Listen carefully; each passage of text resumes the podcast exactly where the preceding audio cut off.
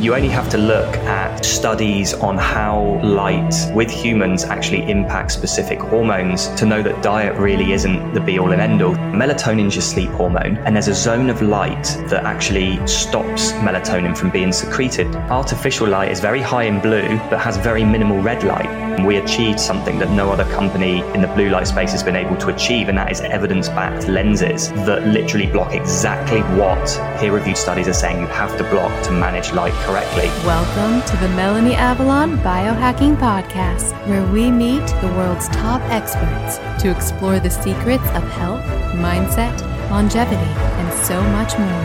Are you ready to take charge of your existence and biohack your life? This show is for you. Please keep in mind, we're not dispensing medical advice and are not responsible for any outcomes you may experience from implementing the tactics lying herein. Are you ready? Let's do this. Hi, friends. Welcome back to the show. I am ridiculously excited about today's episode. It's about a topic, about something that I've been using for quite a while, as listeners know, and that is blue light blocking glasses. But honestly, it wasn't until this interview with Andy, the founder of BLUblox, that I finally began to understand the nuances of blue light blocking. And after the interview, I completely changed my own personal routine. Friends, I'm not making this up. Ever since interviewing Andy and following the schedule of using the glasses the way he suggested, my sleep has actually changed. I was waking up during the night and now I'm sleeping all the way through, and this is very strange to me. um, and that's the only thing I've changed. So I think there's something there. I'm personally going to stock up on even more of those glasses now. And for listeners, if you are interested, you can go to blublox.com and you can use the code Melanie Avalon to get 15% off any order. So that is awesome.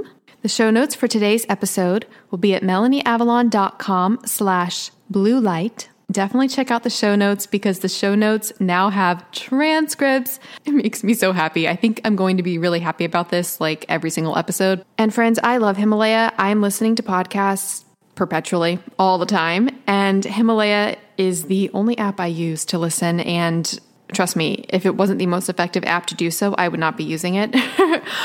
because I don't have time to waste time.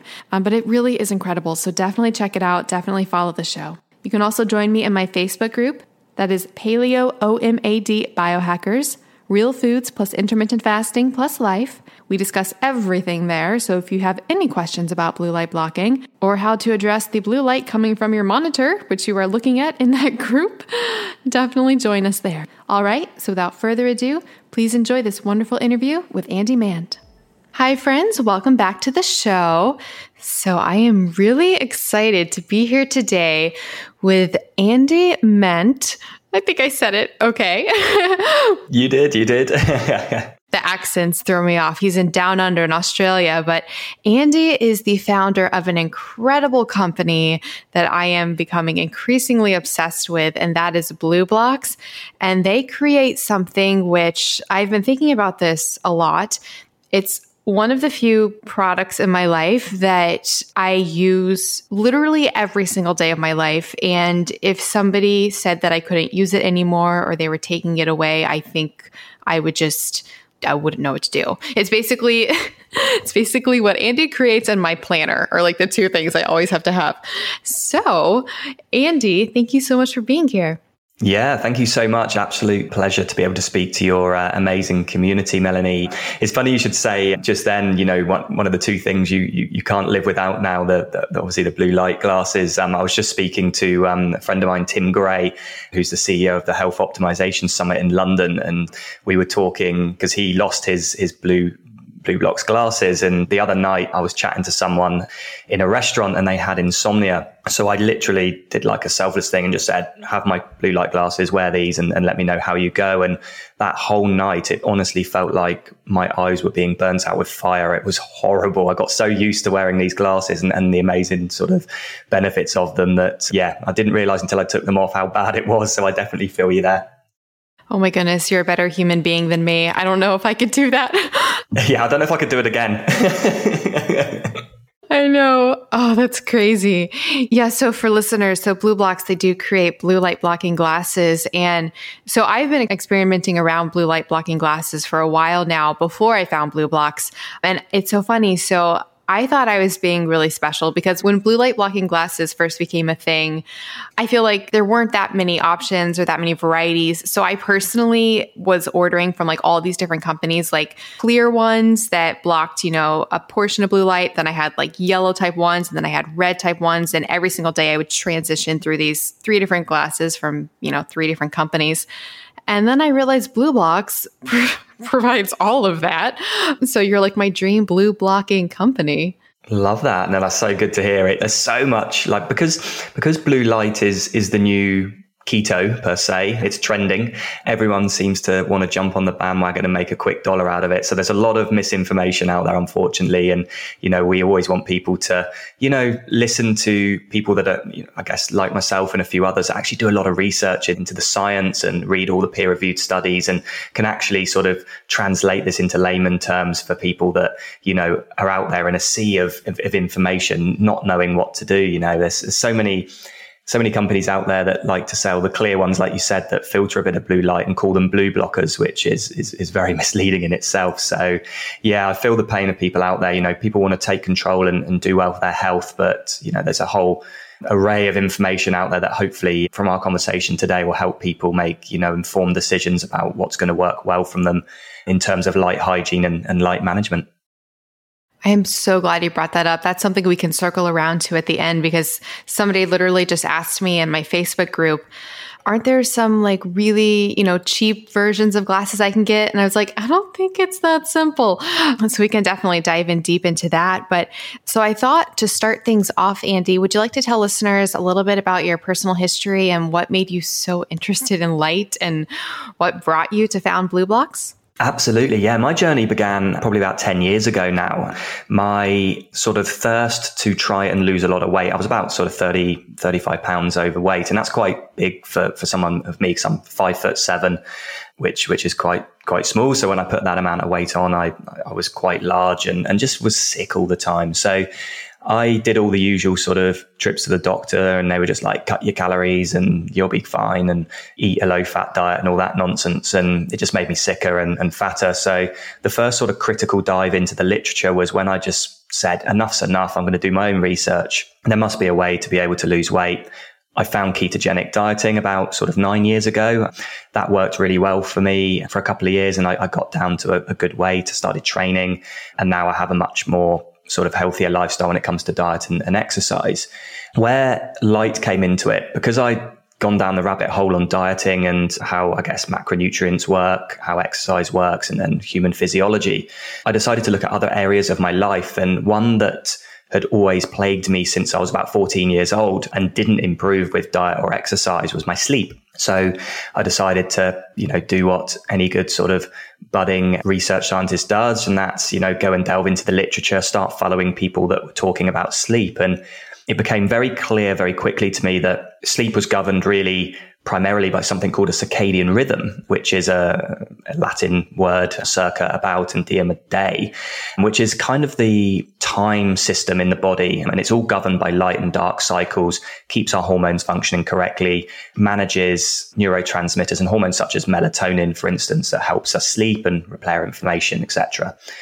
So when I was diving into the literature, there was a few studies out there that talked about amber glasses. And I was just like, wow, what's, what's all this about? So I jumped on Amazon. I bought myself a cheap pair, popped them on and literally felt like I had the best night's sleep that I'd ever had for, you know, a good 20 years. And I thought there's definitely something to this. So anyway, I wore these glasses for a couple of weeks, but after a couple of weeks, it, my sleep sort of just regressed back to how it was. My eyes must have become used to them or something like that, which I'll go on to later as to why they didn't work. But it was very clear in the studies that I was reading that there was a melatonin disruption zone. A melatonin is your sleep hormone, and there's a zone of light that actually stops melatonin from being secreted correctly.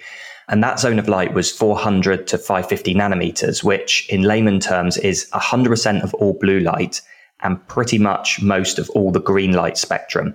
Now, this type of light is emitted in vast quantities by your house lights, your fridge light, your laptop, your TV, anything really that gives out this artificial sort of white looking light. And I just so happened to have some friends in optics labs here in Australia. And I just thought to myself, I was texting him one day and, and just said, if I got you a load of blue light blocking glasses, could you tell me exactly what frequencies of light they block? And they were like, yeah, don't really know why you're asking this, but yes, we can do that. So they have these like real fancy bits of equipment, you know, they're like sort of $10,000 to buy, but they can pass lenses through them and, and, shine full spectrum light through them. And then they can pick up how much light is being blocked. And, you know, it was very clear in the literature, 100% needed to be blocked between 400 and 550 nanometers. I bought 20 pairs of different glasses that were being dubbed as blue blockers. These range from sort of clear, yellow and, and amber lenses. We tested them all in the lab and not one of them was blocking what the academic literature said you needed to be blocking to get optimal melatonin to improve your sleep. So anyway, off the back of this, they're all thinking I'm a bit crazy now with bringing all these glasses in and getting them to test them. And they had no idea about really what blue light was or what it was doing, which is quite scary for an optics lab. But I said to them, look, there's obviously a gap in the market here. There's no real evidence based or regulation or governing bodies behind what makes a, a good blue light blocking glasses. If I gave you the parameters of how I want lenses to manage light, would you be able to produce specific lenses for daytime, for people with light sensitivities during the day, and also for people wanting better sleep? If I gave you the parameters of nanometers, would you be able to make that? And they said, yeah, again, like looked at me a bit funny and said, yeah, not a problem. So they knocked up these test lenses. We ran them through the spectrometer and we achieved something that no other company in the blue light space has been able to achieve. And that is evidence backed lenses that literally block exactly what peer reviewed studies are saying you have to block to manage light correctly. And that was how BLUblox was born. And what I did was managed to find a really cool frames manufacturer and supplier here in Australia that I work with. And I just said, look, if you can send some frames to this lab, they'll put the lenses in, send them back to me, and, and I can, you know, obviously promote and, and sell these glasses and, and actually provide more of an education like I'm doing now on, on your show and many other shows and blogs and things about how the science actually works in this. But what I also did was I had about 50 pairs of these glasses made up and I sent them out to basically people that had a good following in the health and wellness space, but knew about blue light and had worn blue light blocking glasses before. And I sent them a whole sort of write up saying, you know, this is what we've done. Here are all the studies, like a good 20 studies that were listed saying this is X, Y, and Z. This is backs up our claims. Here are the spectral test results. Please try them out and let me know what you think.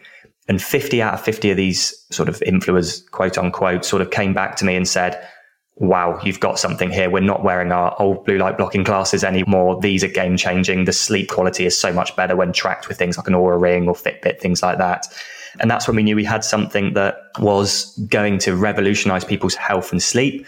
And the reason the, the, the, blue light blocking glasses sort of regressed my sleep, um, the ones I got from Amazon, was because obviously we found out they weren't blocking fully in that melatonin disruption zone. So, you know, it was after a while, my, my brain still registered the light coming through that, you know, was still, you know, not still in that blue range and still a little bit in that green range. And when I started wearing the, the product that we created, you know, I was just like, wow, these are literally two, three years down the line, still giving me the best night's sleep. And it goes back to the little chat at the beginning we were having about, you know, giving them away that night. And then literally my eyes really felt the full effect of, of what blue and green light is doing to you after dark. So that's probably it in a nutshell, Melanie. Oh my goodness. I love it. There's so much there. I find it so interesting. You were talking about how, you know, you first got into all of this actually with the whole dietary thing and the keto. And I find that happens so often that, you know, people almost tumble into this biohacking health world first through the dietary paradigm, you know, making a dietary shift and seeing changes there, and then realizing beyond that all the other things affecting us. And more and more, I feel like we're realizing that you know, sleep and light exposure. I think before it was like, oh, diet is more important than any of that. But now I'm starting to think that sleep and light exposure are, you know, I don't want to say one's more important, but you know, equally important to diet, if not more important. I just think it's huge. Yeah, absolutely. I completely agree. I think there's pillars to health you need to look at, which is exercise, diet, light, EMF, cold exposure, and mental sort of well-being, you know, your meditation, your parasympathetic stuff. I think that all are very much even. And it's really interesting that, you know, I used to be in that camp of, you know, diet is the be all and end all. I used to be very much a zealot when it came to preaching about ketogenic diets being, you know, the be all and end all. And, you know, you only have to look at studies on how light with humans actually impacts specific hormones to know that diet really isn't the be all and end all. So for instance, there's a really interesting study out there that shows that people that are sleeping and have small amounts of light that enter their bedroom at night. So that could be from maybe a partner getting up to go to the bathroom. Maybe your phone sort of lights up in the night. Maybe a car drives past, headlights come in, street lamps, neighbors' lights, etc. When that hits the human body whilst they sleep, independent of whether their eyes are open or not, insulin levels can rise, blood glucose levels rise. So independent of what people are eating, light can impact how insulin is secreted by the pancreas. And that comes down to, I guess, a lot of people in, in your sort of keto space, intermittent fasting space now, sort of talking more about circadian meal timing because during specific times of the day and governed by light, specific neuropeptides, hormones, leptin, ghrelin, etc., and insulin are more readily available and you know insulin's more sensitive say in the mornings so you know if you're wanting to eat from a circadian standpoint the morning up to about midday is really the key to be able to eat from a, a circadian standpoint because that's when the, the leptin and ghrelin are optimal. That's when insulin is most sensitive. You know, it's when neuropeptides are most optimal for digestion. And when you also look at other studies out there that, that look into people that eat meals after sunset, so in the dark periods of, of time, the digestion rates and I guess how carbohydrate is metabolized in the evenings is very much the opposite of how it's metabolized during the day. So, you know, it goes to show that, you know, artificial light in, in, in that blue and green range can impact, you know, insulin levels independent of, of what you're eating from a dietary perspective. And the same thing has, has been shown as well with microwaves and, and Wi-Fi. There was a really interesting study quite a while ago that came out that showed that someone, they, they tested people that were exposed or basically stood in front of microwaves. So they stood in front of like a microwave that was turning and spinning around and they measured their blood glucose level. Then they walked away from that microwave and within sort of five minutes interval, intervals, they showed how much their blood sugar levels dropped when they initially were raised by the microwaves and, and Wi-Fi is something that works in a similar way as well. So you know, I was on another podcast recently. It was a ketogenic one where we were talking about light's effects on cortisol and how light can really impact how the cortisol circadian rhythm can change. It can flip and reverse. And, and if you're not, you know, adhering to correct light hygiene, which means you can have low cortisol levels in the morning, which make you really sluggish, but also really high cortisol levels in the evening, which makes you stressed, crave sugary, fatty foods, and also disrupt your sleep. So, you know, diet for me always used to be this like be all and end all, but diet is really only about 20% of the solution. And we really need to look at these other pillars if we want to really optimize our health, hormones, and, and sleep and well being.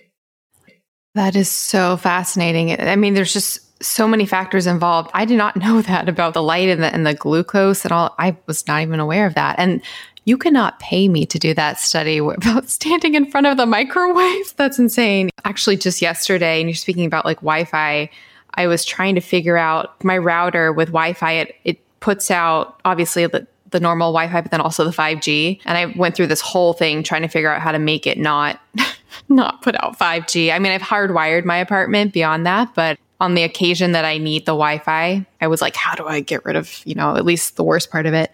So, coming back to light in general, because we keep talking about blue light and you know the problems with our exposure to it maybe we can start with a. I, this is like such a broad vague question but what is light yeah absolutely so light is little packages of energy described typically in the scientific community as photons and they're emitted from two sources okay so you can get light that's emitted from natural sources, so the sun, for instance. And you can also get light that is emitted from artificial sources.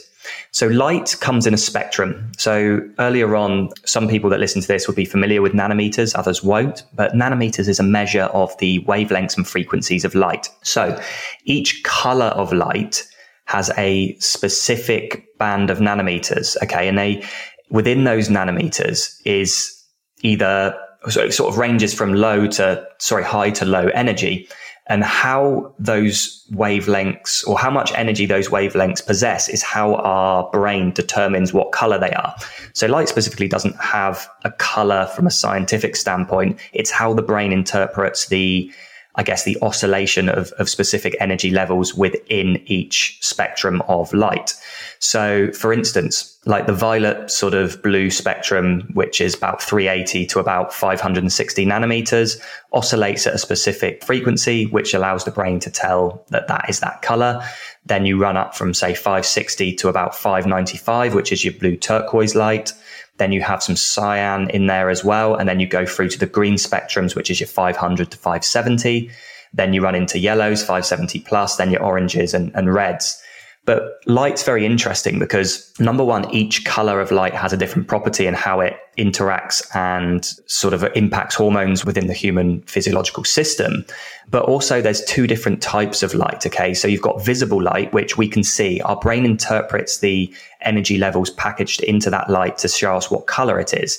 Think of a rainbow. That's all the colors that are given out by the sun. But there's also invisible light. And invisible light is also very important because our eye and brain can pick these up, but it doesn't distinguish a color in them. So this is, for instance, UV light and, and infrared light both have really, really amazing beneficial properties when it comes to hormone, vitamin production, and things like that. So, for instance, UV light plays a very important role in, in in two ways in the human system. Number one, it is basically a precursor that when it hits our skin, it mixes with something called cholesterol that then produces something called vitamin D. And people that have high levels of vitamin D typically have lower all cause mortality rates than someone that has lower vitamin D. So very important to get. UV also plays a very important role in what kind of electrical current runs through our body. So in line with, I guess, what the earth submits as well. Like you would have heard, you know, community probably would have heard you talk about grounding and, you know, ground to the earth to get DC electric current through the body. UV light is actually the only frequency of light that passes through the eyes and mixes with something called DHA, which is found in very large quantities in the eye. And this chemical reaction that happens in the eye where UV light synthesizes with DHA actually produces high levels of, of DC electric current within the body. So you know, from a mitochondrial standpoint and sort of lowering of inflammation standpoint, people probably probably want to be throwing away their sunglasses and allowing some level of UV light to pass through their eye so it can synthesize with that DHA build up within the eye to, to actually help more with that DC current formation. Infrared light, for instance, a fantastic frequency of light that's again emitted by the sun in large quantities in the morning and evening now, infrared light is a healing light. Um, it penetrates the deepest of all the lights, gets right into the, the muscle, and really helps people with, you know, repair of any, I guess, you know, oxidative species that maybe have formed inflammation during the day. And, you know, this is why you see the rise of, you know, red light devices on the market because the infrared properties heals and it's been scientifically proven that it heals. And, you know, light plays a very Im- important role like I said, with the different colors of light. So blue, for instance, is, is a fantastic color of light when it's in the sun because what it does is it increases dopamine levels. It, it helps to synthesize serotonin in the gut, which later is mixed with tryptophan to produce melatonin in the absence of blue and green light after dark. And it also makes us feel alert and awake. It, it spikes your cortisol in the morning to make you you jumpstart you out of bed and, and make you feel alert and alive. But on the flip side, blue light has a lot of high energy, so it damages cells in the body and the eyes. But the thing is, when you're out in full spectrum sunlight, sun has a lot of it, like I said, infrared light, which cures that inflammation. Red light that's visible actually cures inflammation and any of the damage to the cells that's been caused by blue light. So this is where you have like a juxtaposition with artificial light in so much that artificial light is very high in blue very high in green, but has very minimal red light. So we're exposing ourselves from an inflammational standpoint to a lot of artificial blue light. And then we're not getting any of the restorative benefits of red light to actually be able to heal any of the damage done because nature's very clever. You know, there's, there's damage that happens during the day and then they have periods of time. Nature provides periods of time when there's, there's repair.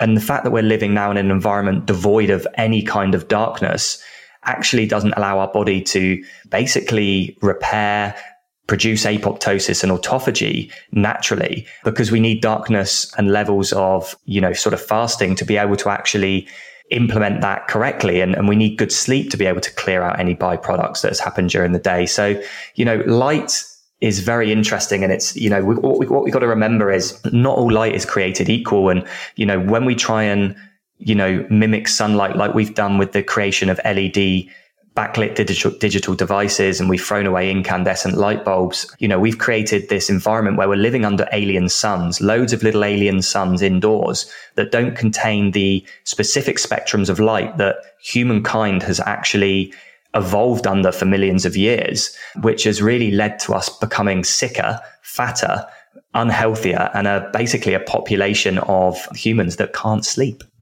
Hi, friends. Do you want to come hang out with me and Dave Asprey and so many other guests I've had on the show? You simply must come to the 10th annual Biohacking Conference. May 30th through June 1st in Dallas, Texas. And of course, I have a massive discount code for you guys. I went last year to the one in Orlando, and it was one of the most fun times of my entire life. I met and got to hang out with so many guests that I've had on the show.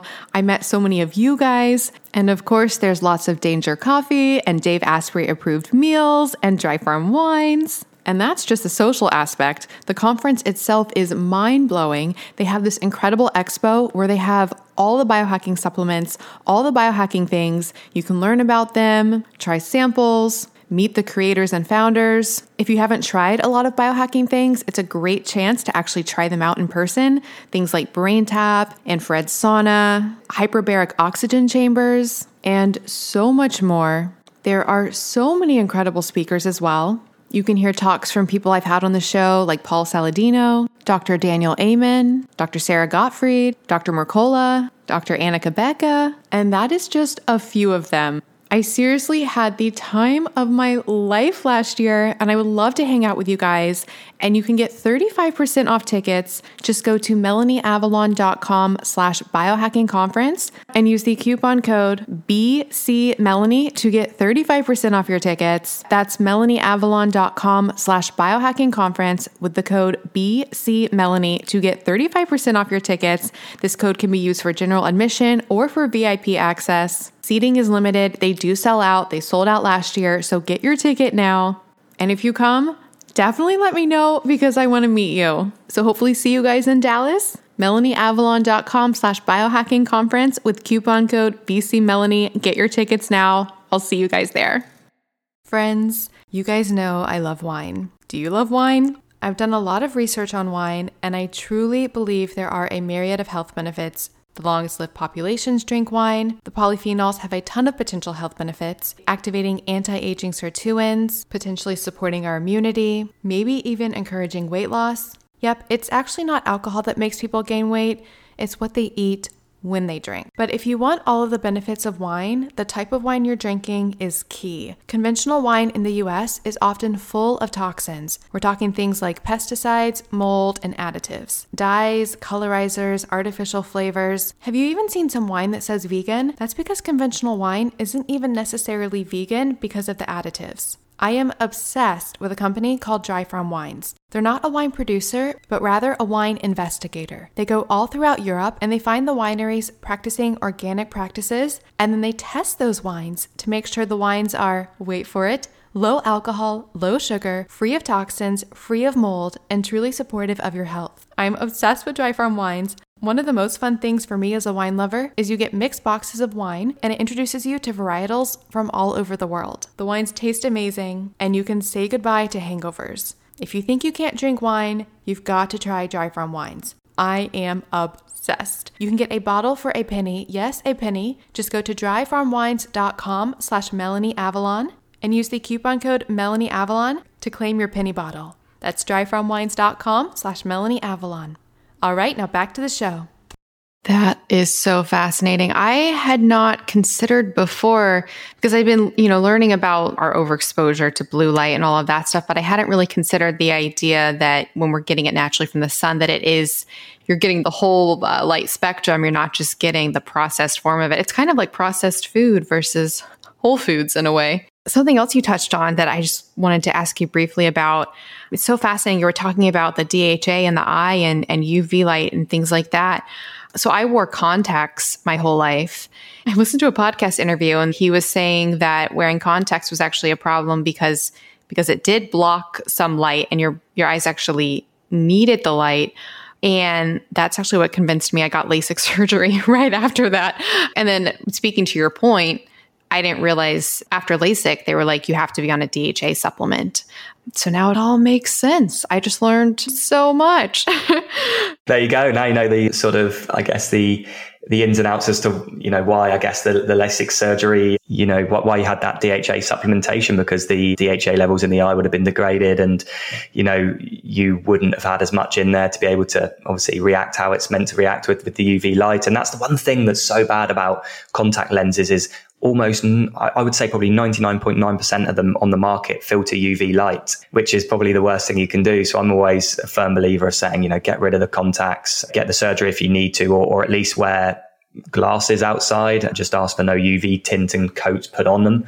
But then, yeah, like you said, you've got to be careful because no matter what you put in front of your eye, you are going to be filtering some sort of light. You know, it's all very well wearing blue light blocking glasses or filtering glasses inside, but even standard glass filters frequencies of light as well. When you actually look at a window, for instance, just a, just a normal window that's in your house or in your office, and you stick a spectrometer outside that window and then record what the frequencies of light are, and then record the frequencies of light on a spectrometer with the window closed from inside a building, it's very different in terms of how the spectral density and frequencies of light actually pass through that window. So it's not the same as sort of blocking the blue light or filtering it down, but it has some impact. Like it's all very well sitting in a naturally well lit office, but it's not going to be the same as being sat outside, allowing sunlight to be able to touch your skin and to be able to pass through your eyes in order to, you know, send messages that will be phototransducted and transcribed to the suprachiasmatic nucleus to tell the time and secrete specific hormones. But you're not going to be able to go out there and get the, you know, the actual benefits of the healing properties of the light as well as the essential blue during the day as well. Yeah. So just speaking with you now, so it's clearly a very complicated, nuanced picture because I feel like, you know, a lot of people assume, especially like UV, that we should be, you know, blocking that all the time. Now, what we're talking with you, you know, we're learning that actually we do want some sort of UV exposure, at least in a healthy dose. And then on the flip side, you know, we're talking about blue light blocking glasses, and people might think, okay, so block all the blue light all the time. But clearly, it's much more nuanced than that. It seems to be more about our modern environment, clearly, is not a quote, natural light exposure environment. So it's like, how can we hack that environment to return it in a way to the most natural form? Which, speaking of, so what would the typical light exposure with these wavelengths look like before the advent of modern technology? When we first just started having the light bulb, was that a significant shift? But then was there like a, another shift maybe with like incandescent lights and then like modern technology? Or were there like big major changes or what does that look like? Yeah, absolutely. Let's start back from ancestral times and we can come on to the UV side later as well, if you like, because there's a lot of context that needs to be applied to, to that um, before people strip off naked, throw their sunglasses away and don't wear sunscreen. So we can cover that one a bit later as well. So yes, so let's start from the beginning. Okay. So ancestrally speaking, this is how our ancestors we can predict would have lived their day. Okay. So they would have got up with the sunrise. That sunrise would have triggered dopamine, serotonin and cortisol levels to increase, which would have basically jump started them into their day. They would have then probably risen and probably done their hunting during the, the morning and probably the evening as well. We'll come on to that because it was probably the cooler part of the day and it was more likely that the animals would be out at that time of the day for the same reason. So they would have done that during the day. They would have remained outside. They probably would have sought the shade during hot periods of time, but they still would have been exposed to a lot of natural light at different frequencies the sun would have started to set. And as the sun starts to set, this is when, and a lot of people don't know this, this is when blue light's at its highest because a lot of people think sunset, reds and oranges. Yeah, post sunset, that's correct. But about 20 minutes before the sun sets, and I've tested this on a spectrometer, so I've got, got the evidence um, to back this up.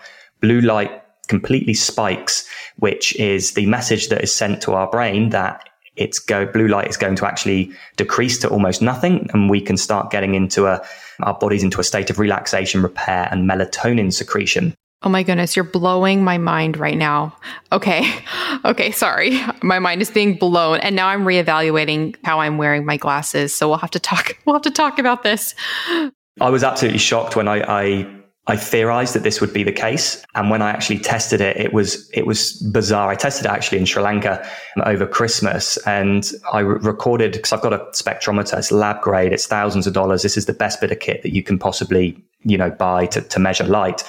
And about an hour before sunset and about half an hour after sunset, every 10 minutes, I tested the spectral frequencies given out by sun and blue light about an hour before decreased and it decre- carried on decreasing. And then about 20 minutes before the sun scheduled sunset, it spiked really, really high and then just completely crashed to nothing after about 20 minutes after. And it was, I did this maybe three, four nights in a row and got the same readings every time. It was, it was the most bizarre thing ever, but, but what we predicted would happen. It was a something that had been theorized as a decrescendo effect that the brain would basically this message of a sharp spike in blue is the message that is sent to the brain to say that's the highest point of blue. Everything after that is going to be less until it's devoid. So yeah, it was absolutely fascinating. So our ancestors would have saw that because they would have been outside. Okay. So I'm not saying look directly at the sun, just being outside at that point in time is, is enough. And then what would have happened is the sun would have set and about sort of 10 to 20 minutes after the sunset, all these restorative frequencies of orange and red light would have come out, which would have helped our ancestors heal for, from any of the information that happened during the day from the blue light. And then they would have lit a campfire. Okay. So the campfire would have been very yellow, orange, and red in color. There's no blue or green light present in fire. Again, we've spectral tested candles and firelight, and it's a beautiful upward curve from yellow all the way up to very, very high frequencies of red, which is really good because red doesn't impact melatonin and it also heals and repairs. And then the cycle would have repeated the next day with our ancestors. And then what happened was we invented light bulbs. So Mr. Edison came along and however he founded it, whether he ripped it off um, Tesla or, or, he invented it himself, who knows? He, he created light bulbs, okay? And they were really like incandescent bulbs. And these sort of minor improvements happened over sort of, you know, the next sort of 80 years in these bulbs. But in essence, they gave out the same frequencies of light from when they were first um, invented, which is very similar to firelights. Okay. They were very, very high in yellow, orange and red, and they had hardly any blue and green light present in them. So as we mentioned earlier, the only two frequencies of light that impact melatonin levels to disrupt our sleep is blue and green. And blue and green in the day also causes damage to the eyes when it's when when your eyes are, are, not seeing any of the red light to restore it. So back in the day, we wouldn't have had all these electronic devices. We would have had just a house light that we would have put on and maybe some street lamps eventually, but they didn't give out vast quantities of blue and green light. And then came a revolution, probably in the late 80s, maybe early 90s, when global warming started to become this key talking point. I mean, it still is to this day where people were like, wow, we need to look at sort of energy efficiency and how much energy we're using. So what they did was they created something called LEDs, which then got placed into light bulbs, which saved energy because incandescent ran on a specific current that basically pumped light out all the time but they wouldn't last a very long time and they'd use a lot of energy whereas led lighting for instance sends in current at, at, sort of pulses. Okay. So this, this come on to flicker in a little bit, which is a major issue, which then obviously saved the amount of energy was using, saved money in people's pockets.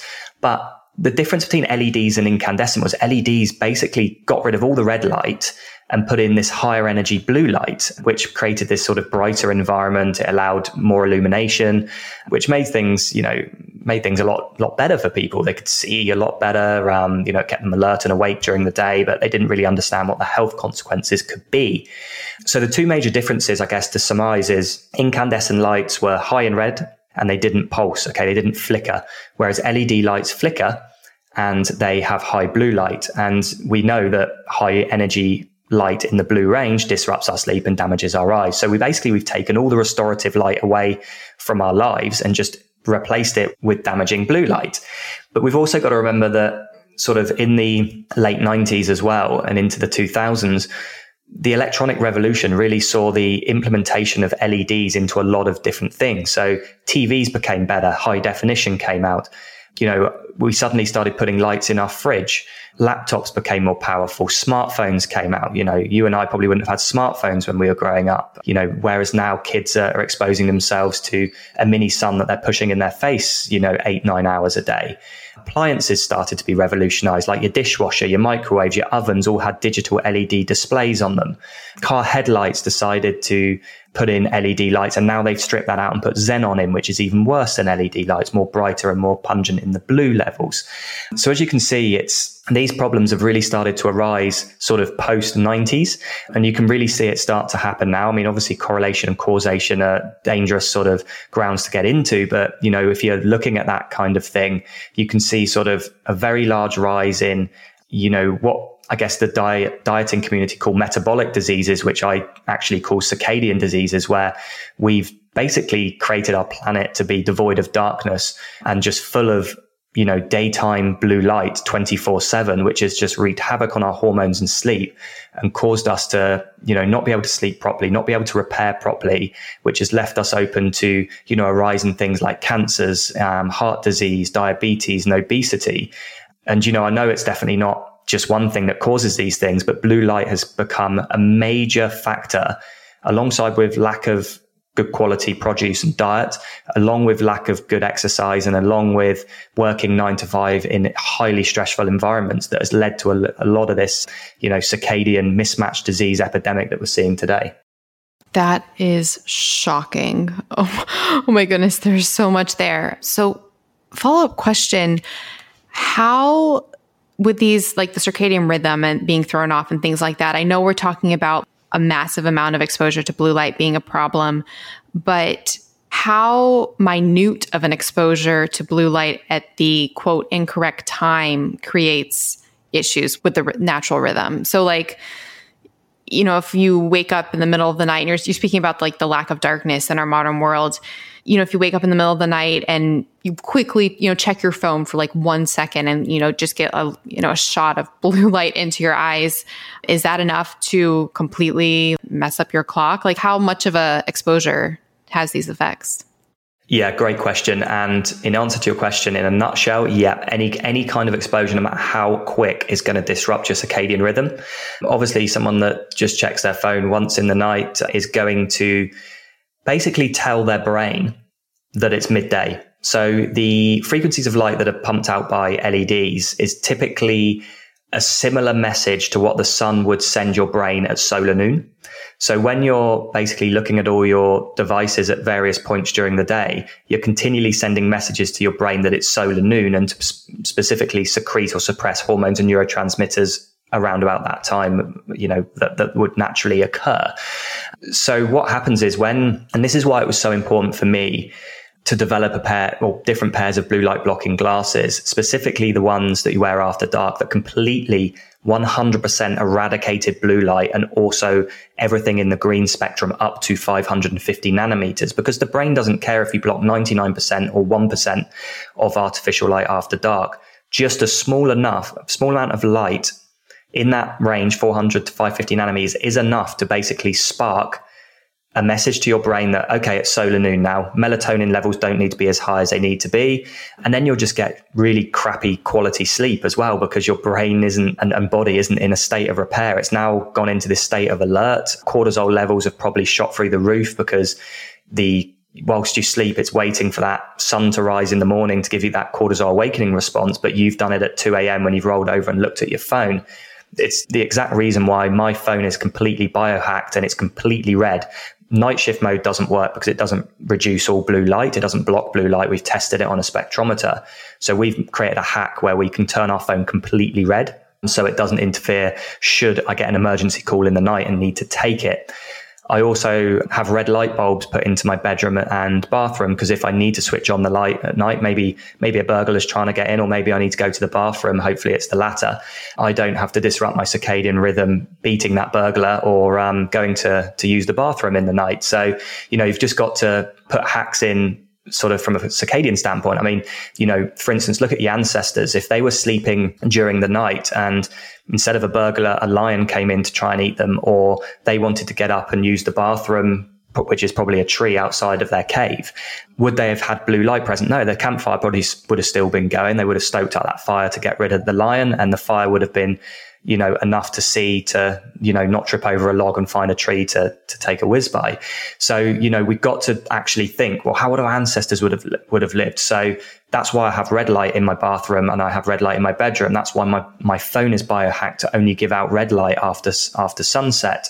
So you've just got to be very careful with the type of light you're exposing yourself to at different points of the day. And this brings me into to also mention that until 18 months ago, we thought that the eye was the main gateway to basically send messages from light to our central clock mechanism. And 18 months ago, they found that a specific opsin that they only thought was present in the eye, which is melanopsin. So melanopsin in a nutshell is the photoreceptor that is sensitive to blue light. And it takes that blue light and it phototranscribes it into messages um, to various clock systems within the body. And what they found was that melanopsin is now actually present in the skin and fat cells. So if you're wearing your BLUblox Sleep Plus glasses after dark, but you're watching TV and exposing your skin to that TV, you're again not going to get optimal melatonin secretion because melanopsin that is present within the skin is taking that blue light and sending messages to various clock systems within the body to tell the time that it's daytime. So you're wearing these blue light blocking glasses, which telling is telling your central clock, oh, it's nighttime, brilliant, melatonin. But your skin's clock system and various other clock systems that are impacted through the skin basically thinks it's midday. So you've got this whole mismatch going on. And I always like to describe the clock system as an orchestra. You've got your master clock in, in the brain, which is the conductor. And then you've got all these little clock systems within every cell of your body that are the orchestra. And if they're not all playing in tune, you're going to have problems. So if your liver clock isn't in tune, you're going to have liver problems. If your pancreas clock isn't functioning correctly, your insulin secretions is going to be all over the place. If your cortisol clock is all messed up, then you're not, you're, you're going to have things like anxiety, stress, depression. And there was a really interesting sort of theory that came out regards skin cancer. And this probably segues nicely into the UV light that we were talking about earlier that UV light is brilliant during the day because it helps produce vitamin D. But like blue light, UV light causes damage. It causes cell damage. It's, it's a fact. You know, we've seen the evidence out there that too much UV exposure causes cell damage. Now, what was discovered about five months ago in the lab was that the skin has its own independent clock system. Okay. So by that, it means that it has its own system that isn't influenced by the master clock system, which is in the brain. And it has two phases. It has a daylight phase where blue light basically causes the skin to be active, but it also has a circadian phase where it goes into repair mode, which is darkness, which is in essence physiological darkness, which um, Phelps et al. 2002 coined, which is the absence of blue and green light up to 550 nanometers. And during this phase, the skin goes into repair mode. So any UV light damage or blue light damage or pollution damage, etc., that's happened to the skin during the day needs darkness which is coined as no blue and green light after sunset to be able to repair. So what are we doing after a day sunbathing or being out in the sun? Yeah, we're getting the UV damage, but we're coming home and then exposing our skin to blue light. So it can't ever go into repair mode. And because it can't go into re- repair mode, damaged cells within the body that can't be repaired or cleared out through the autophagy and apoptosis pathways could mutate and could form cancers and melanomas. So, you know, the theory in the light community is that UV light is very much demonized like cholesterol is demonized in the dietary community. In cholesterol is blamed for clogging up your arteries, whereas it's the inflammation that is the problem and cholesterol's just doing its job. Whereas in the light community, UV is just doing its job. Yeah, it's causing a little bit of damage, but we're not allowing ourselves to go into these dark states where there's no blue and green light for our skin to be able to repair. So, you know, it's all very well me saying and go outside and get a ton of UV light. And that's going to be great for your vitamin D levels. But yeah, it's going to damage your skin. But if you go home and switch on your house lights, you're probably going to get skin cancer after a while if you do that and don't wear any sunscreen outside. So you've got to apply context to absolutely everything with light. It's a dangerous thing if you get it wrong. But you know what? It's not actually that difficult thing to understand when you actually go and get the science and look at it from a more objective standpoint.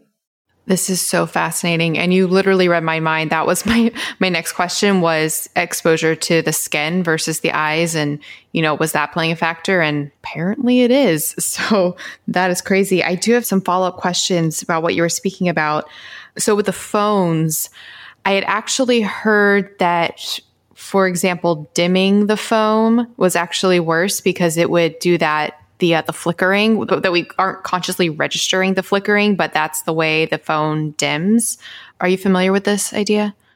Yeah, that's absolutely correct. And it's funny because a few people have come to me saying that when I turn the brightness up on my laptop screen and I video it in slow mo, the flickering stops. And it's like, well, it doesn't stop, it reduces it, definitely. So dimmer lights, so actually dimming your laptop or your phone screen is actually going to cause more in terms of what your eye sees as flicker. And flicker is really bad because it really negatively impacts the neurological system. And, you know, from a personal anecdotal n equals one side of things, I used to suffer really badly from migraines. I haven't had one in, in three years now, whereas I used to get them monthly. And I believed like a lot of that was the flicker effect of my laptop and phone screen. I barely use my phone now. I'll use it maybe for an hour a day if, if I want to do a bit of scrolling or post something on social. But I installed something on my laptop called Iris Tech. I think it's about $20 a year to buy a license. And it's similar to something called f.lux, which is um, what a lot of people use. But what Iris does is it actually completely eradicates flicker. I don't know how they've done it. It's a Bulgarian sort of software engineer that's created this thing. We've tested it ourselves as well in the lab, and it actually eradicates all flicker. So ever since putting that on and, and protecting my eyes from excessive blue light exposure and, and actually getting more red light, I've, I've eradicated migraines for the last three years. So flicker's a real thing. Dimming lights is is not a good thing. This is one of the reasons why we've also got a new product coming out as well in, in the next six weeks, which is a flicker free LED light bulb, which I don't believe has been achieved fully yet in sort of other walks of life. So, you know, you might have red light in your house, brilliant, but if it's LED, it's going to flicker. Whereas we've managed to put a switchboard within LED light bulbs to be able to transfer the current and actually reduce flicker and, and completely eradicate EMF as well. So you just got to be careful that, you know, blue light, yeah, is a major problem, but the flickering of those lights is also an issue as well. So you just got to be careful and cognizant that, you know, you don't dim your lights, you know, on, on your um, digital devices because that's just going to intensify it but also dimming of your house lights is an issue as well because when you actually have a dimmer installed into LED lights, the EMF frequency and dirty electricity associated with those lights is actually hundreds of times higher than if you just flick a, sl- a flicker light on or off. So people have got to be very careful that, you know, they might think, oh, I'll just dim the lights and, you know, it's not as much blue light. Yeah, you're going to get more flicker, more EMF and more dirty electricity, which is probably worse than blue light um, when it comes to, you know, inflammation and causing major issues with the cells and mitochondria in your body. So, you know, there's, all these little hacks that people try and do, but you've got to just make sure that, you know, you're, you're listening to the right people and you're actually thinking critically about these things because sometimes a quick hack isn't always the best hack, but there are definitely hacks out there which we which we can talk about later that, that are free and also you know not very costly to be able to do and, and a lot of things I guess from a checklist standpoint to look at when you're actually looking to get things like blue light glasses or get things like light bulbs or salt lamps etc. You are making me so excited right now because I use f.lux I will definitely be getting Iris Tech. Oh my goodness. So for listeners, I'll be putting links to all of this in the show notes. And again, the show notes will be at melanieavalon.com slash light. So there will be links to everything we're talking about there. And I got really excited hearing about your light bulbs. Oh my goodness. I will probably be one of your first customers on that. And I do have another question. So you were talking about using red lights, for example, in your bathroom at night. I as well, so I don't have red lights in the bathroom, but I have a night light that is only red in the bathroom. Question about that. I know you were talking at the beginning about how there were these, you know, amber or red glasses that were not actually blocking, you know, the amount of blue light that they were saying that they were blocking. How intuitive is our perception of how much blue light there is at any given time. And what I mean by that is, you know, a person might put on those red light glasses that are supposedly blocking blue light and they might feel like they don't see anything blue, but apparently, you know, testing the different glasses so they block different amounts. Then that same phrase, so like in my bathroom, I have this red light. I'm looking at it. I it just seems to be just red light, but could it still have blue light in it that I'm not aware of? So, like, how much can we rely on what we actually see compared to the actual amount of blue light there? Yeah, it makes complete sense. And you, you, you wouldn't know unless you, you tested things with, with a spectrometer, which people can't afford to do and, and wouldn't want to do anyway. Um, you're going around testing everything uh, and, and everywhere. And, you know, people don't want to spend thousands of dollars on, on this bit of equipment. This is why it's always very important that, you know, you, you seek out a company and, you know, whether it be BLUblox or whether it be another company that, that talks about the science and can back it up and has spectral tested everything to, to partner with those types of people. Because, you know, this is why we've evolved our offering. You know, we started off with just blue light glasses and now we've got sleep masks. We're having red light bulbs. We're having red light therapy devices and everything that have all been tested and run through our lab. So it's having that peace of mind and taking away all the years of research that I guess myself and my team have done on, on light and EMFs and basically producing a product that you don't have to worry about. You don't have to go, oh, I've got to test this. Does it have this, that, and the other? You need to you know, it's, it's there. The spectral test results are all over every product we have on our website. So people can see the exact frequencies. And if, if people choose to go with another company, that's totally fine. But just make sure that when you go to buy a product, ask some questions. Um, just say like, what, what frequencies of light does this give out? Can I see the spectral test results for this? You know, and, and what you'll find is that 99% of the time people will look at you with their jaw open, basically being like, what are you on about?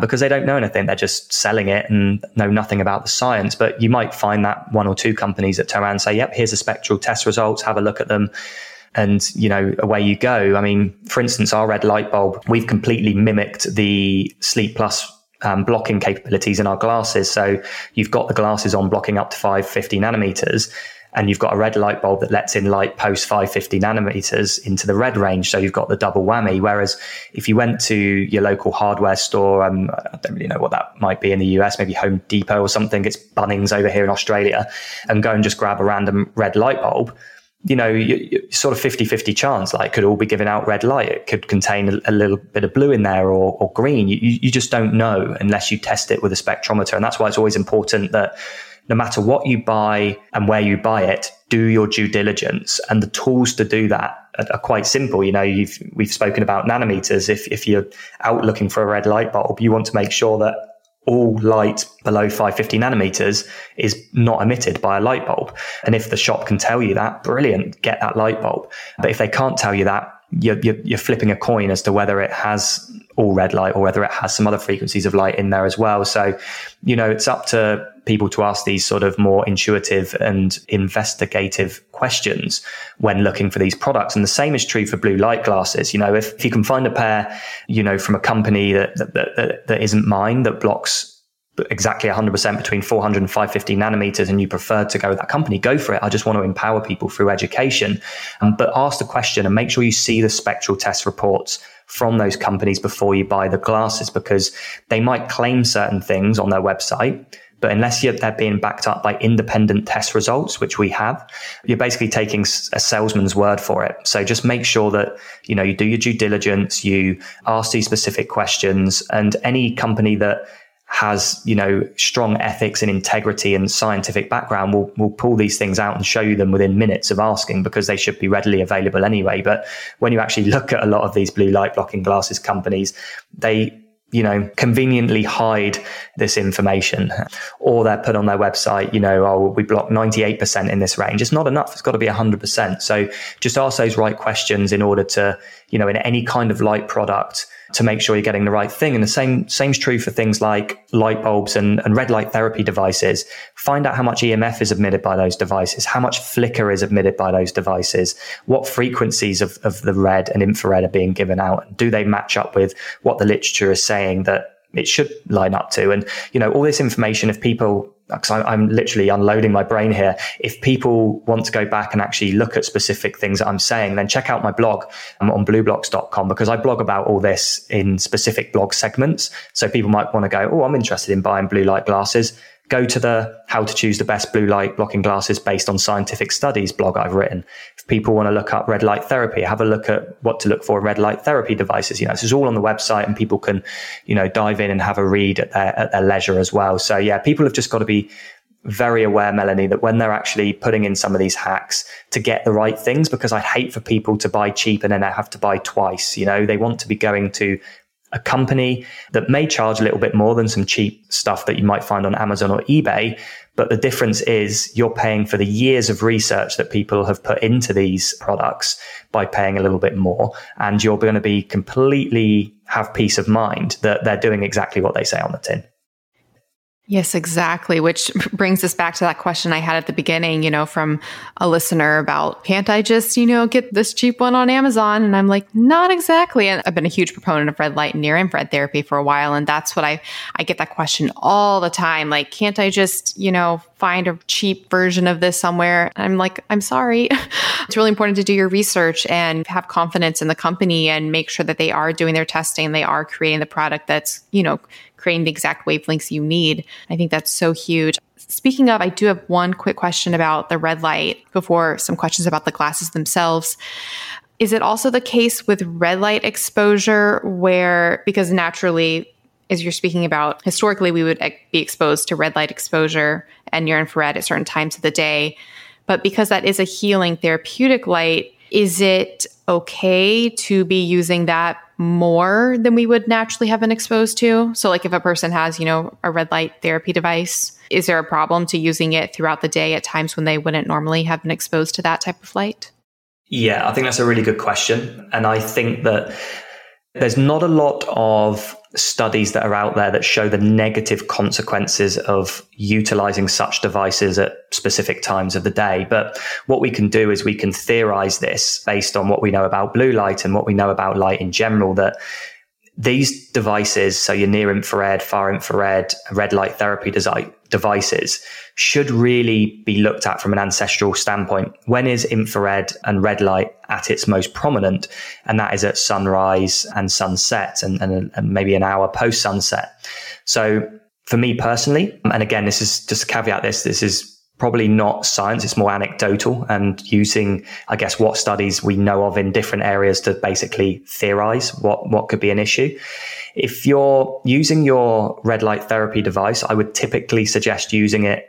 I think you'd be fine using it 100% at sunrise and sunset. I think that's probably the most optimal time to use it because that's when the infrared and the red light is at its most strongest in the sun. Obviously, there's no infrared or very minimal infrared light present after a long time after sunset and during the night. So I typically wouldn't use an infrared light therapy device after sunset. And this is I guess if you if you used it during the day, you'd probably be fine. So between you know sun sunrise and sunset, I think it'd be fine because there's always infrared light present, just in various different degrees.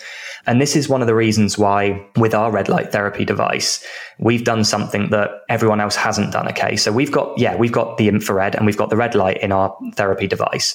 We've stripped out all the EMF, we've stripped out all the flicker, we run it off a battery, so there's no dirty electric or anything like that. But what we've done is we've incorporated a switch in the device that allows you to have either infrared or red light or both of them at the same time.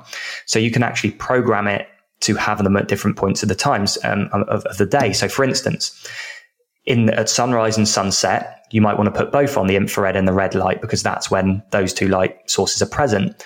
But say you want to use your red light therapy device, you know, seven to 10 o'clock at night because, you know, the actual visible frequencies of red light are great at the surface level for, you know, fine line wrinkles, collagen production in the skin, etc.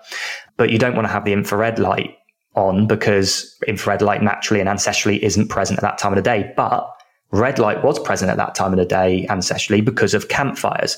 So you can actually just switch on our device and go, right, I just want red today. And bang, you can have the red. So I think that if you've got a generic device that gives out both infrared and red light and you can't toggle between the two, just be cognizant to probably trying to mimic ancestrally when you would have received that, that dose of light um, and don't have it on, you know, two to three hours before bed in complete darkness because infrared light naturally isn't present at that time.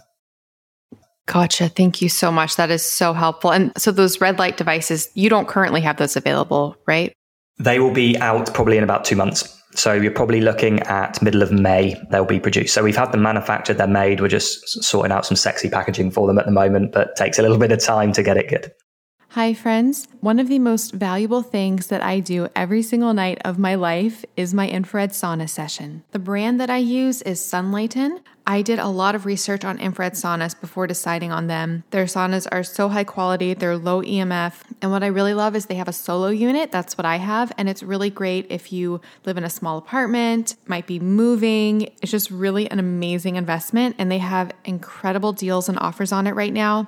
You can actually get up to $200 off with the code Melanie Avalon. Or if you're talking to a rep, just tell them that I sent you. And like I said, that will be up to $200 off. And that will also get you $99 shipping. Normally, the shipping is like $600.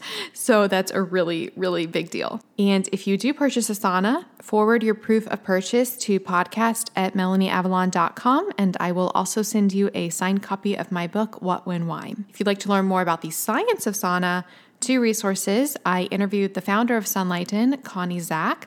I'll put a link to that in the show notes. And then I also recently did an epic blog post all about the science of sauna. I will also put that in the show notes. All right, now back to the show. Hi, friends. I am so excited to tell you about something that I am obsessed with that can revolutionize your health, help with stress levels, support longevity, and really help you when you go out and are having a bit of wine or drinks or all the things. And I'm going to tell you how to get $100 off. So, I've been talking about the role of NAD in our health for so long. NAD stands for nicotinamide adenine dinucleotide. It is a coenzyme that is involved in so many processes in our body, including energy production and DNA repair, and it is depleted by things like stress, aging, lack of sleep, alcohol, and of course, too much partying. In fact, a lot of researchers believe that declining NAD levels is one of the key factors in aging. That's why I have been really interested in boosting and supporting NAD levels, and I have tried all the things. You can take precursors to NAD called NR and NMN,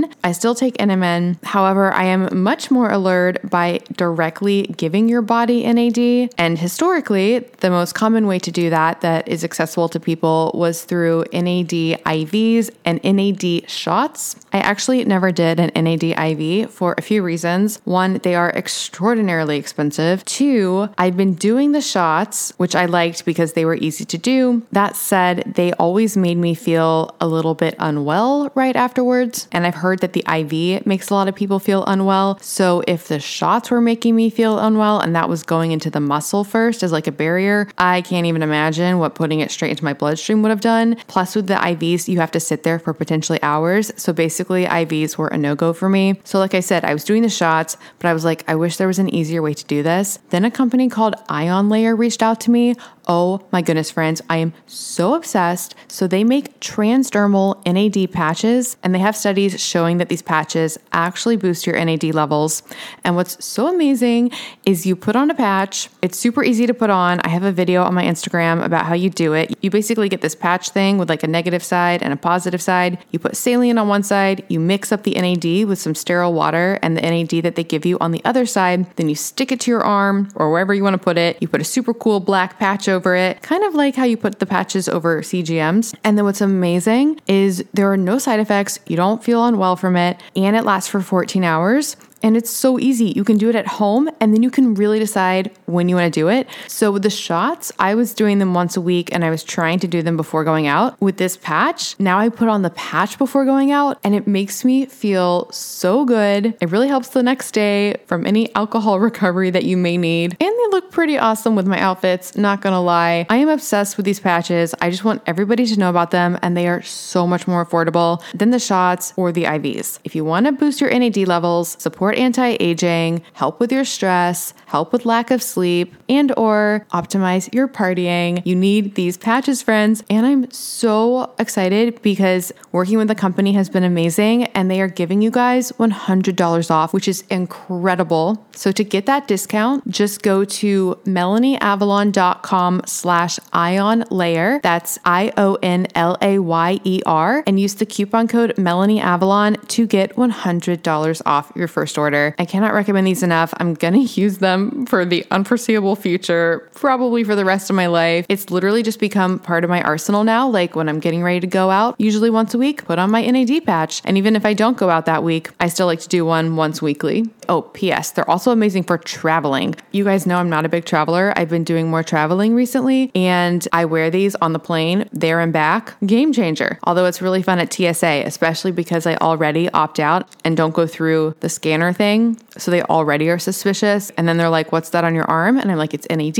And then they're like, What's that? And then I'm like, It's a coenzyme in your body that's involved in a lot of metabolic processes and energy production and DNA repair. And then they just look at me really weird, but it's fine. It's totally fine. So again, that's melanieavalon.com slash ion layer to get $100 off your ion layer kit. It comes with six patches, totally the way to go for boosting NAD levels. And I cannot recommend it enough. melanieavalon.com slash ion layer with the coupon code melanieavalon for $100 off. Hi, friends. Okay, so I'm a little bit embarrassed because I've been talking for so long about red light and near infrared therapy, which is so, so important. However, I kind of left out something really important about light. So, as you guys know, I've been talking about red light and near infrared for so long. And at the same time, during the day, I was using a bright, sad light so it's those white lights that help with waking you up, help with your circadian rhythm. They're used to combat mood issues and depression. So I have a really bright white one of those at my desk. A few things about that. I knew it helped wake me up and kept me stimulated, but I wasn't sure if it had any detrimental effects using it. And then two, I was also wondering if by just focusing on red and near infrared light, was I somehow missing something in the full spectrum of light?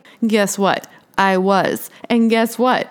I found the solution. And guess what? I have a discount for you guys. So, the founder of a company called Solshine reached out to me and he was like, Do you know about the importance of full spectrum light? And I was like, You know what? I've been wondering about this for quite a while. Please educate me. Oh my goodness. This man blew my mind. I talk a lot about the problems of blue light. That said, we evolved in natural full spectrum sunlight that our genes are programmed to respond to. And today, we do not spend enough time in that light. A lot of us don't go outside, and we're overexposed to blue light. It's a problem. And then to make things even more problematic, the common sad lights that I was talking about that are bright white, they actually do not contain the full spectrum light. They filter out certain wavelengths and they're high in blue light. So just like I thought, it was not doing my health many services. There is only one company I have found, or I guess that found me, that makes a full spectrum white light device. So the Sol light systems include the fullest spectrum of visible and invisible near infrared light with traces of UV light. Yep, that's right, because you need all of that as well. Don't worry, it's not an exuberant amount that's going to cause a problem. It's just a tiny little dose that your body actually needs.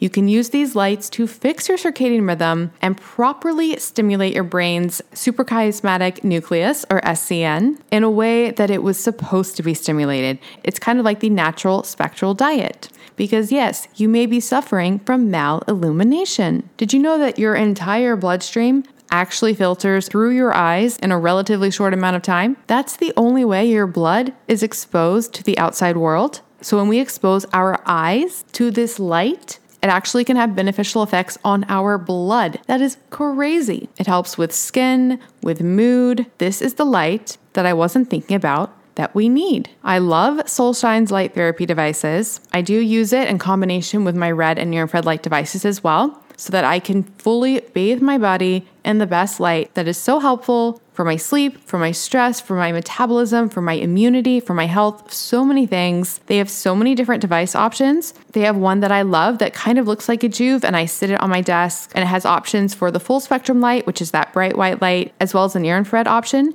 So, what I do is I do a session of the full spectrum light in the morning, and then I run the near infrared to help counteract the negative blue light around me. They also have stands with bulbs that you can get. I've been using some of those on my plants. I am just so grateful that Ken at Solshine found me because I was missing out on such a key aspect of light and I had no idea.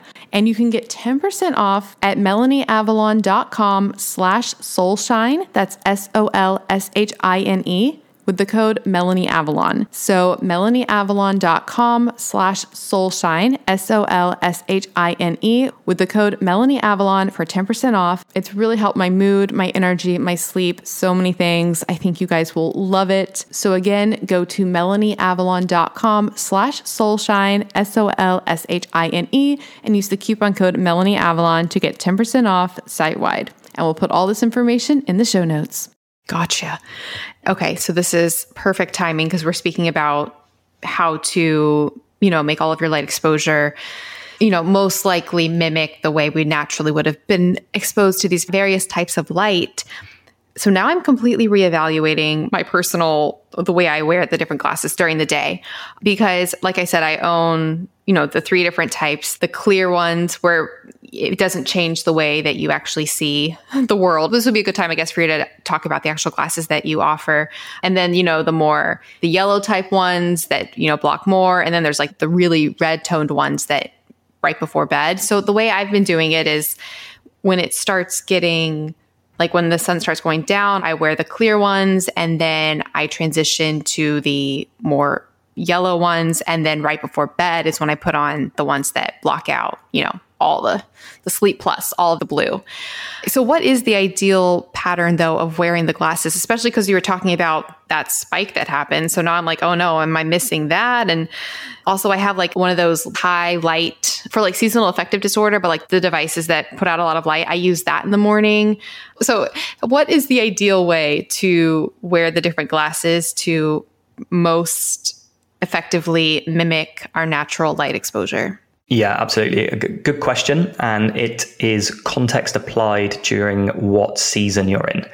Okay, so you guys are in winter going into spring now. So let me talk about it from that perspective to start with, because a lot of people, due to the nonsense that is daylight savings and the nine to five working week, has really sort of screwed us up in terms of being able to get out watching the sunrise in the winter months. Hence why we've now got this advent of seasonal affective disorder, high stress and anxiety levels in those winter months because we're literally no longer ever seeing the sun. We're going to work in the dark. We're sitting under artificial light and we're coming home in the dark. So, you know, this is why there's seasonal affective disorder. And then we have things like sad lamps that people use that might give them a short term fix, but in the long run is, is really going to drive you know, cortisol level, sorry, cortisol clock systems to really become impaired. So the, the best way to run it in winter is that yeah, you're, you're going to have to get up before the, the sun rises. It's just, it's just fact of the matter in the society we live in. And that's when I would wear my red sleep plus blue light blocking glasses. I would wear them before the sun rises in the winter months. And then once I am at a place where the sun is rising. So this is either at the point that the sun is rising or an hour after. So anywhere in between, I would be outside with my naked eyes looking doesn't have to be directly at the sun if that's not you know what you want to do but looking you know just being outside for a couple of minutes and that will send the appropriate light cues to your brain to, you know, get those dopamine levels and serotonin levels higher. The sun doesn't have to be out. It can be cloudy. You're still going to get the benefits of the light, even though it's coming through clouds. And it's that point of the day that people in winter are now missing out on, which is contributing to the seasonal affective disorder because we're missing out on the serotonin. We're missing out on this, this dopamine and we're missing out on, on the, the correct spiking of cortisol. So you, you know, what happens in the winter is we wake up in the morning and we flick on our house lights and we, we immediately tell our brain it's midday.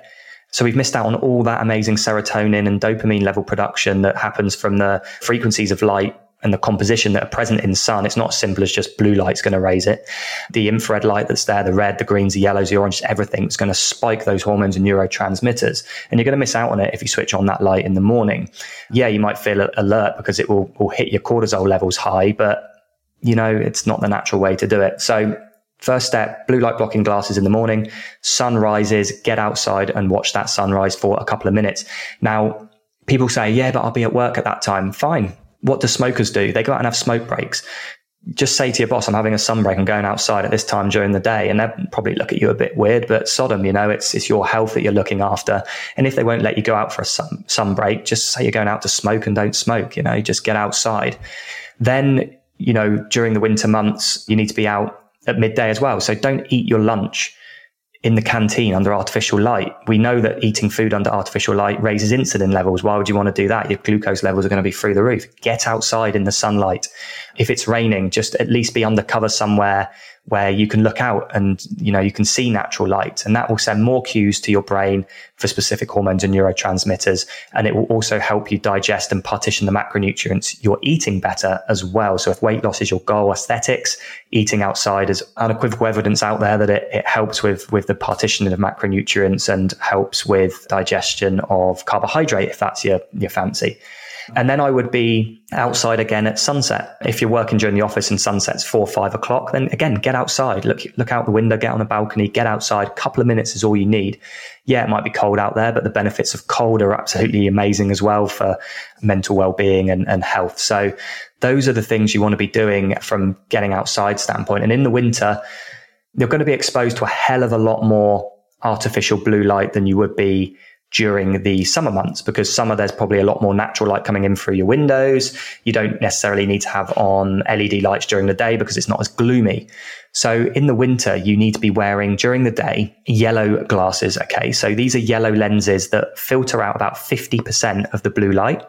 And you need to do that because you're exposed to a hell of a lot more of blue light. So you need to be wearing those. The clear glasses block about, sorry, filter about 30% of the light. So they're great for the summer months during the day. So yellow is during the day when inside exposed to artificial light, you would wear those. And we call them summer glow because what we've done is we've taken yellow lenses that typically filter down the correct frequencies of blue light, but we've also infused it with a specific yellow tint that has been proven in the literature to act as a stimulant to boost mood. And yellow, the specific tint of yellow that we've actually put on top of the blue light protection in those summer glow glasses has been shown to actually help people feel happier when they're feeling down. So a lot of people call them their happy glasses as well. So they're great for the winter months. Now, Obviously, I've just said to be outside at that sunset period. So your body would have received the information that the blue light has spiked and it's going to cascade down to zero levels post sunset. So you've already got that in. So then what you do is once that sun has finished setting, your red sleep plus lenses need to go straight on. There's no transition period. They need to go straight on, you know, and it's difficult for people that are living in Iceland because that time might be two o'clock in the afternoon. But ancestrally, what would your ancestors have seen at that time of the day? They wouldn't have seen blue light. So get those red glasses on and filter out all the blue and most of the green light. And then obviously make sure you've got the red light bulbs in the house and things like that. And then go to bed when you want to go to bed. And that's another thing when it comes to winter and, and, summer is that sleep is seasonal. Every other animal has seasonal sleep, whether it's from the extreme of hibernation in winter months or longer hours of sleeping. And the same is true for humans. Like the, the best thing we can do is throw out the advice of like, eight hours of sleep a night. It's the same as saying you've got to have eight serves of carbohydrate a day. It's just nonsense. It's the quality and type that you need to be taking in if that's what you want to do. And it's the same with sleep. It comes down to quality and it comes down to seasonality as well. You can get by and function a lot better with less sleep during the summer months and you actually need more sleep during the winter months. So don't worry if you're in bed by eight, nine o'clock in the evening in the winter. And equally don't worry if you're in bed by 10, 11 o'clock at night in the summer, as long as you're going to bed in line with your circadian rhythms. Okay, so some quick follow up questions about that while we're talking about the winter. The summer glow glasses, wear those all day. All day when under artificial light. Take them off when you're outside. And what about is that going to block out that natural spike of blue light that you spoke about that we would naturally get before the sun sets? Blue runs from 400 to 495 nanometers. Okay, so you've got blue violet at the beginning and you've got blue turquoise at the end. Blue turquoise light post 550, so 560 to four, sorry, 460 to 495 nanometers is the frequencies of light that are beneficial to keeping you know us feeling alert keeping cortisol levels high. The blue violet light is the most damaging because it's the most high energy and it's very very high in led artificial light sources. So what the yellow lenses do is they block 100% between 400 to 450 nanometers which is that dangerous spike in, in blue but they leave the blue turquoise light from 451 to 495 intact. So you're still allowing blue light to pass through your eyes. Oh my goodness, I'm so excited. I'm com- completely changing my habits tomorrow because I have those summer glow glasses. Oh, I'm so pumped right now. Okay. And then another question once the sun sets, putting on those the Sleep Plus for the red. What about for people who, because of their lifestyle, they are eating after sunset? Is there the issue of by going into that red mode inter- interfering with their digestion? There's an old adage, okay, that, that's out there that's eat breakfast like a king, lunch like a prince, and dinner like a pauper. So I know that in the Western world, that dinner time is typically the time for family to sit around, talk, and, and be together. If you have to eat after dark, regardless of whether you're wearing blue light blocking glasses or not, it's not going to be the most beneficial for you. If you're eating before bed a large meal, digestion gets in the way of melatonin production. And it also, and you'll know this from, you know, intermittent fasting, if you're digesting food, you're not in a state of autophagy. And the same is true if, if you're eating food before bed, you know, nighttime and darkness is a time for growth and repair. So you shouldn't really be eating at all. However, if you look at that adage and just have small meals in the evening, have your larger meals during the day and just have something small in the evening, smaller portions, that's probably the workaround. You know, people can't always be as extreme as, as what I am and what a lot of other biohackers are, which is, you know, I stop eating about four o'clock in the evening and my sleep has improved tremendously from doing that. But, you know, I'm a realist. People live in a society today where, you know, mum and dad, husband and wife will be out working in separate jobs. Kids will be at school and the only time they get to be together is around the dinner table at night. But maybe just take some hacks to reduce the portion size down. And there's also specific macronutrients that you can eat at night that are probably going to be better for you than not not better for you, as long as they're eaten in small quantities. And and that's you know keep your meal to, to maybe protein and veggies based, and don't have too much fat before you go to bed because fat takes a lot longer to digest, which will impair again melatonin production and getting into that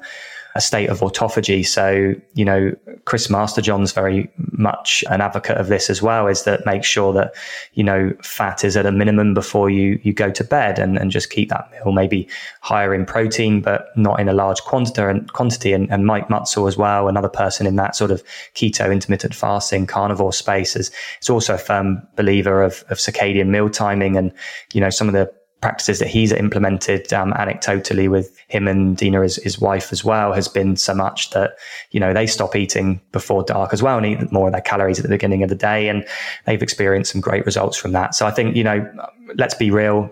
People, a lot of people don't want to give up that meal time, but let's just put some hacks in place not to have a banquet every night and maybe just have a very small meal, light snack around the table in the evenings my context with that there is I think actually a lot of my listeners and I personally I follow an intermittent fasting one meal a day pattern and I do eat later and that's currently just what's working for me in my lifestyle. And with that approach for the um like the sleep plus the red the ones that block out all the blue completely I for the reason that we were talking about earlier about how it affects metabolism I don't put them on until after eating. That was my thinking. that was my reasoning was that I didn't want to be eating and then like with a slowed metabolism due to my light exposure. So, cuz I mean ideally I guess it sounds like people might benefit from switching to an earlier eating window, but I was just wondering for people who do find a later window really, you know, if it's working for them, I'm just wondering like what the hacking of the light would look like around that.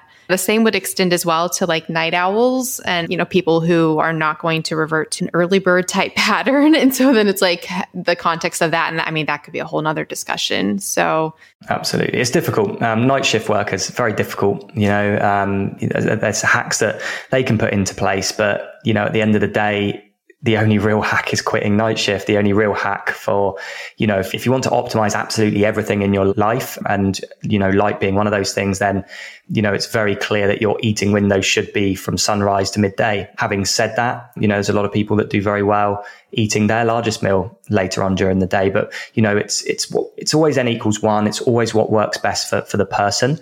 And, you know, i I'm a firm believer that there shouldn't be blanket rules in in anything when it comes to health and wellness. I think that there's a lot of you know people go out there that say the carnivore diet's the only way to do it, intermittent fasting's the only way to do it, veganism is the only way to do it. Whereas the people that are saying that, yeah, it's worked absolutely amazing for each one of them that are saying it. But that doesn't mean it's going to work well for me or, or for you, Melanie. You know, so you know, I want people to not listen to me and be like, I need to do everything that Andy says. I want them to pick bits that work for them and implement that into their life and lifestyle. And I want them to research more on it if they want to, or ask questions to us a little bit more about it. So, you know, they can actually come up with a solution and blueprint that works for them, taking the, I guess, the concepts and methodologies that we've discussed today in how to, I guess, improve light hygiene. 100%. That is literally my thesis in life and like what I'm trying to put out there. So, so glad we're on the same page. I know we're, we're running up on time. Could you briefly tell what it would look like the timeline wise for during the summer, how to wear the glasses? Yeah, for sure. So summer you want is you're going to have the opposite issue. The sun might rise earlier in the day, so you might lay in bed for longer. You want to be up within 10 minutes of waking up. Um, so the sun should wake you up and you want to be outside watching that sunrise or being out in the sun early morning stage. A lot easier in the summer because it's warmer as well. Because there's so much natural light and less cloud and rain and things like that during the summer months, when you're actually working in the office at your computer and, you know, maybe there's some lights on as well, you can get by with wearing your clear blue light filtering glasses. Again, be careful how you buy those glasses because not all of them actually block anything. So just ask for spectral test reports and make sure that you're at least filtering about 30% of the blue light that's being emitted. And you wear those only when inside during the day. You would still get outside midday to eat your lunch and get outside as much as you can during the day. I mean, if you can get outside more than once or twice, do it. You know, just a couple of minutes is great. And then what you want to do is more of an issue in, in summer because it gets darker later. And given again, daylight savings, that hasn't helped matters either. And that coupled with nine to five makes it, you know, a lot more, more complex.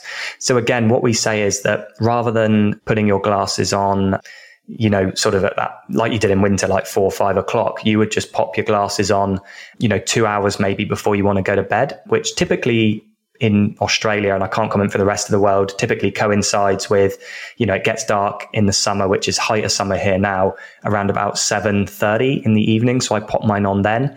And then I'm typically ready to go to bed about half nine, 10 o'clock at night, which is ideal for, for me and my biological rhythms. So yeah, that's, it's, it's pretty much the same protocol. You just don't have to put your, your, red lenses on during the morning and you put maybe your red sleep plus lenses on later on in the evening, but you also switch out and wear the clear blue light filtering glasses in the summer during the day as opposed to the yellows. And that's probably the, the best hack for that. And you still have your red lights in your house. So once that sun sets, you switch on a few red lights. Not saying strip out all your lights. You, you know, neighbors might raise an eyebrow when they see red light coming from your house. You might think it's a, a brothel or something like that. So maybe just have a few lamps that you're putting in that you can put on during the evening. And then you've then got some lights that you can put on during the day if that's what you want to do in, in the winter months. So that's probably the best hacks to, to do there. I, I, typically as well put salt lamps next to my TV because they're, you know, have loads of, you know, non-light benefits, but also from a light perspective, they're giving out sort of pinky, orangey red type frequencies, which helps offset the amount of blue coming from the TV as well. So yeah, just sort of little hacks like that are really good. And, and black electrical tape is going to be your best friend. Go and have a look at your appliances in your house and your burglar alarms and things like that. And cover them up with black electrical tape.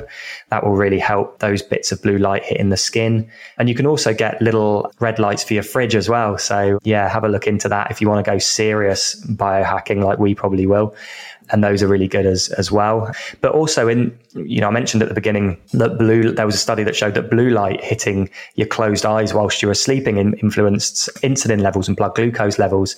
So it's very important that you sleep in complete darkness. So what that looks like is either complete blackout blinds. I don't typically have those. I have again a product that we've invented called Remedy, which is a 100% light blocking sleep mask. Has you can open your eyes fully while wearing it because it has eye cavities and that is essential for a good night's sleep as well because you don't want blue light disrupting your sleep whilst you sleep.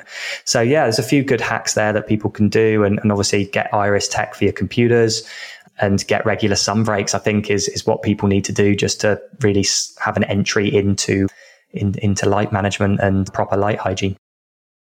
That is fantastic. And I will say, listeners, I have the Remedy sleep mask oh my goodness, it is a game changer.